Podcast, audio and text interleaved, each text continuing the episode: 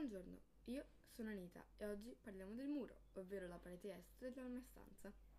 Mi piace tantissimo perché, come dico sempre, se io fossi un muro sarei quel muro. È pieno di poster, foto, disegni, quadri e tutto quello che mi rappresenta in pieno.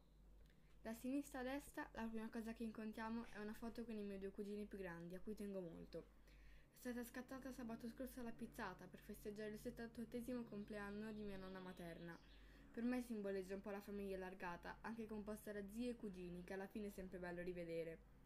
Subito di fianco c'è un poster di Internazionale Kids, il mio giornale preferito in assoluto.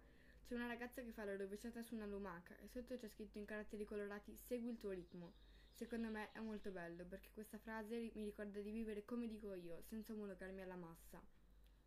Appena sopra c'è un'altra foto, scattata tantissimi anni fa ma ritrovata da poche settimane. Rappresenta a me una mia amica, seduta su un divanetto con dei fogli in mano.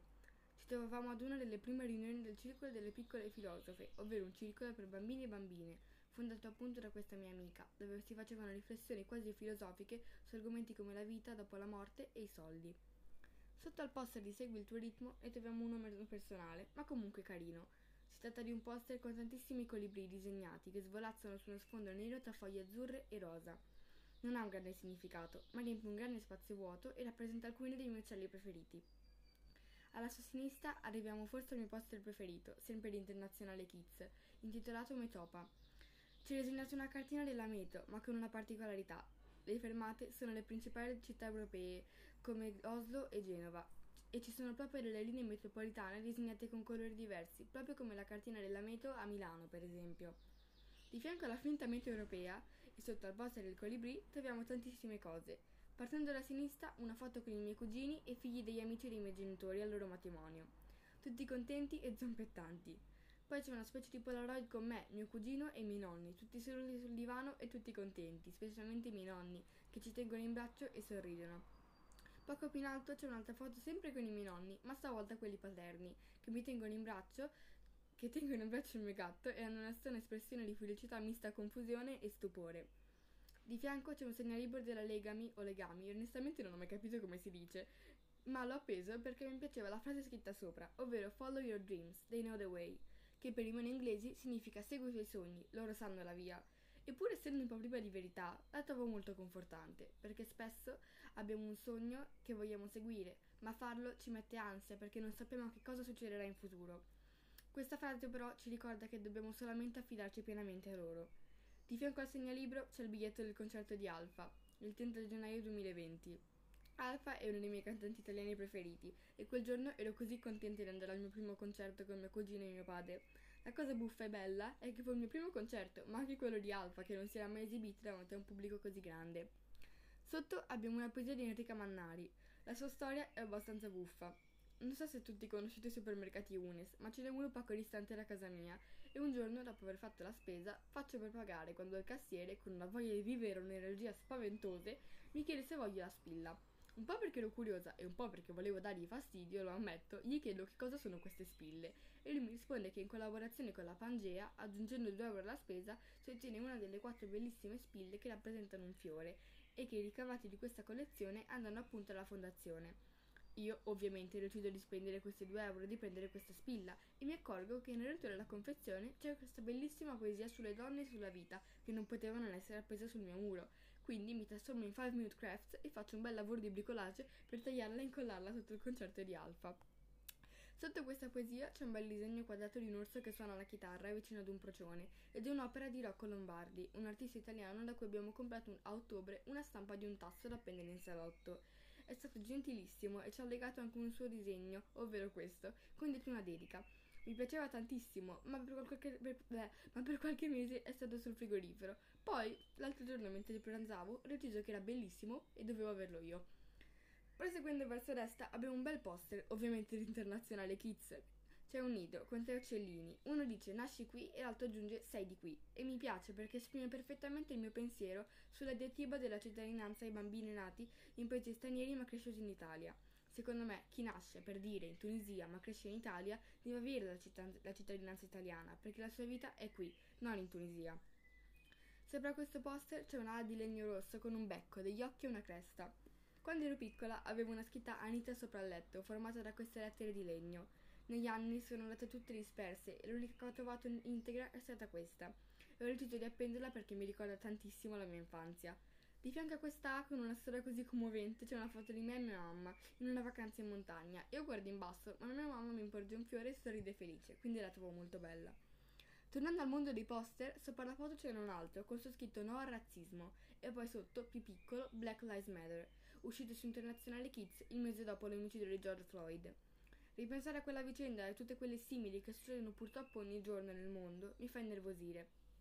Può sembrare un pensiero banale da bambino piccolo, ma la mia opinione è che tutti abbiamo diritto alla vita, indipendentemente da colore, religione, orientamento sessuale o altre caratteristiche, che alla fine sono quelle che ci rendono così unici e speciali. Pensate a questo. Se il grande peccato di George Floyd fosse stato non amare la maionese, nessuno, nessuno se ne sarebbe preoccupato. I poliziotti che l'avevano fermato gli avrebbero detto: Non fa niente, sei comunque un uomo, sono gusti. Essere neri è una cosa altrettanto significante, ma perché quindi è stato ucciso? Sopra questo poster e di fianco alla foto del circolo delle piccole filosofe c'è un altro poster internazionale Kids. È rosso, molto acceso, con la scritta lavoro. Oro è scritto in giallo. Sotto c'è scritto anche 1 maggio 2021, ovvero la festa dei lavoratori.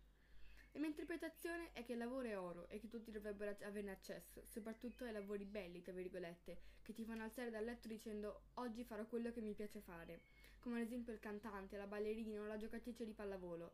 Questi sono lavori che la gente sceglie in base alle proprie passioni e la cosa brutta è che non tutti hanno la possibilità di scegliere, perché purtroppo tanti fanno mestieri pericolosi o oggettivamente brutti, ad esempio il rider per aziende come Deliveroo ed è questo il problema. Perché certa gente deve svegliarsi la mattina sapendo che la maggior parte della sua giornata sarà concentrata su un lavoro che odia?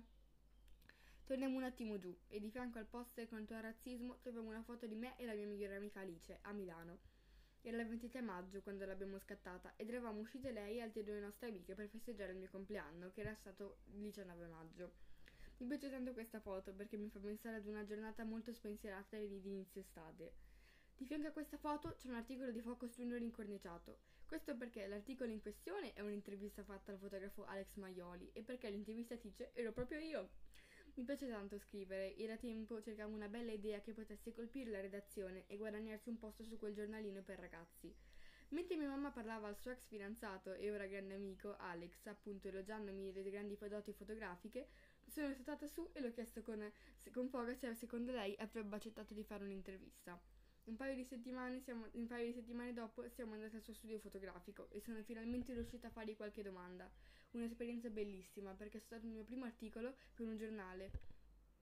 Sopra questo bel quadro, diciamo, c'è un altro poster di Focus Junior, molto grande, sul sistema solare. Ci sono tutti i pianeti con qualche data curiosità su ognuno e mi piace molto perché l'astronomia è una disciplina complicatissima di cui conosco poco, ma mi ispira tanto, tanto, tanto.